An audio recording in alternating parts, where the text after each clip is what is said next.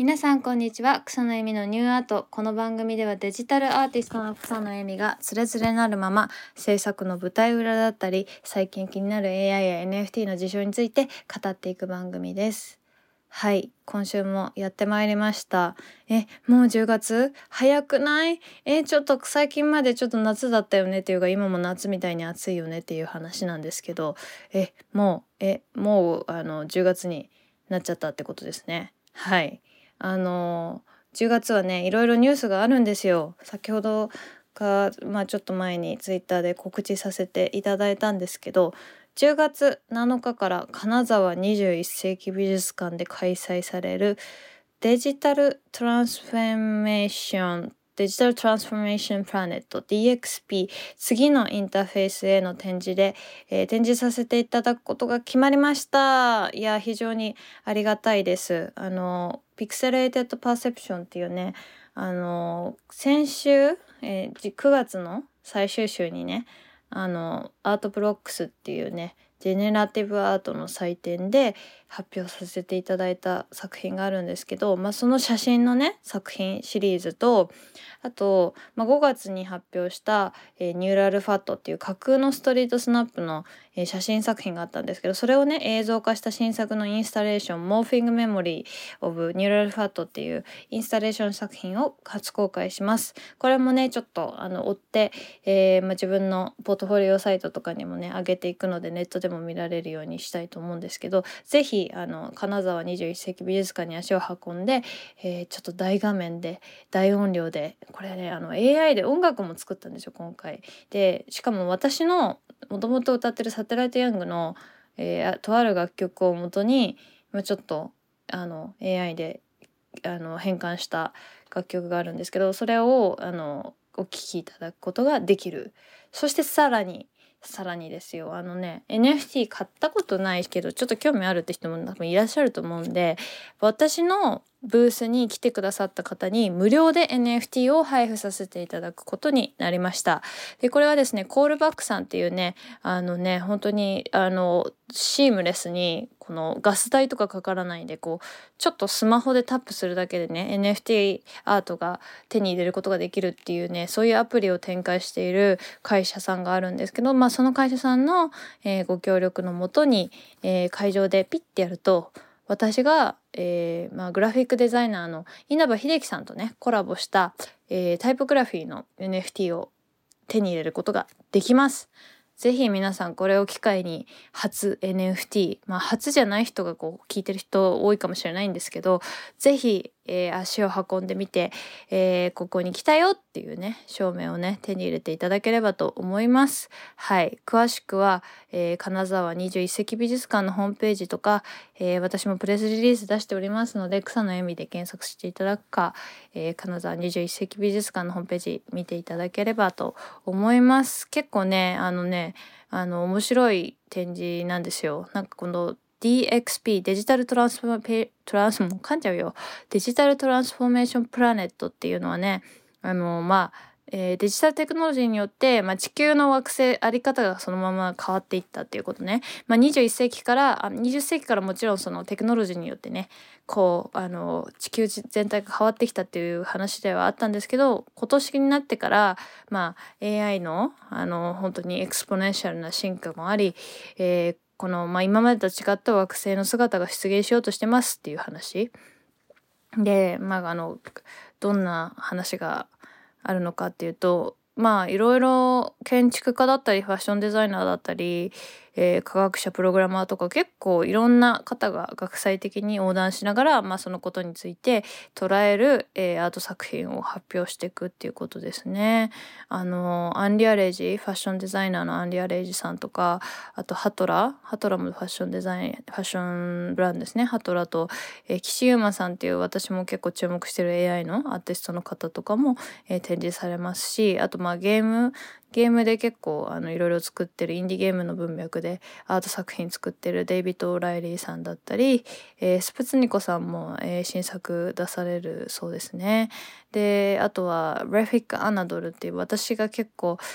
もうすごい憧れてる、AI とかビッグデータを使ってインスタレーション作品作る方で、モマとかにもね飾られてる、巨大ななんかすごいモーフィングなんかグラフィックみたいな結構かっこいいスクリーンセーバーっていうシリーズを作ってるレフィカーなどとか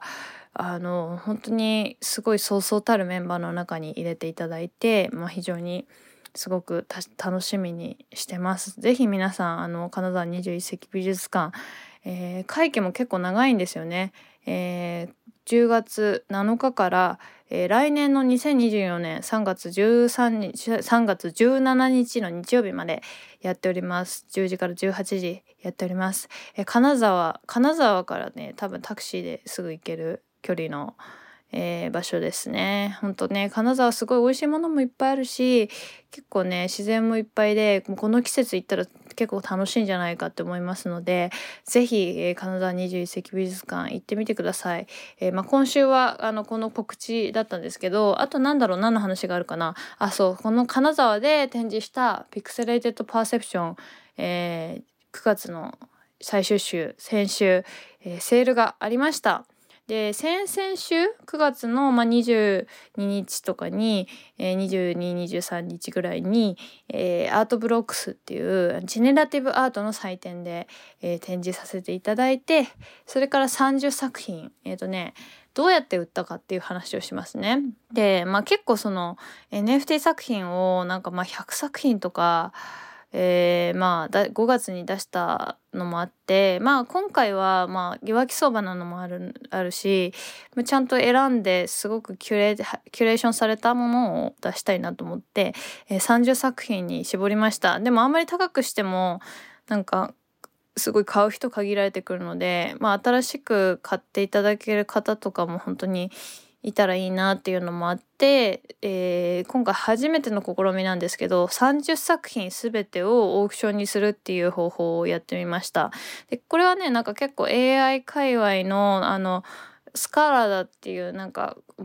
ちょっと小さい規模の、エキシビジョンがそれで成功してたとかいうのもあって、だし、いろんな海外のコレクターの人たちからこういろいろ聞いてアドバイスをもとに、30作品販売したんですけど、30作品オークション入札入り次第こう価格が上がってくっていうダッチじゃなくてねイングリッシュオークションでやったんですけど、非常にね盛り上がりましたね。オークションだったから最初の、も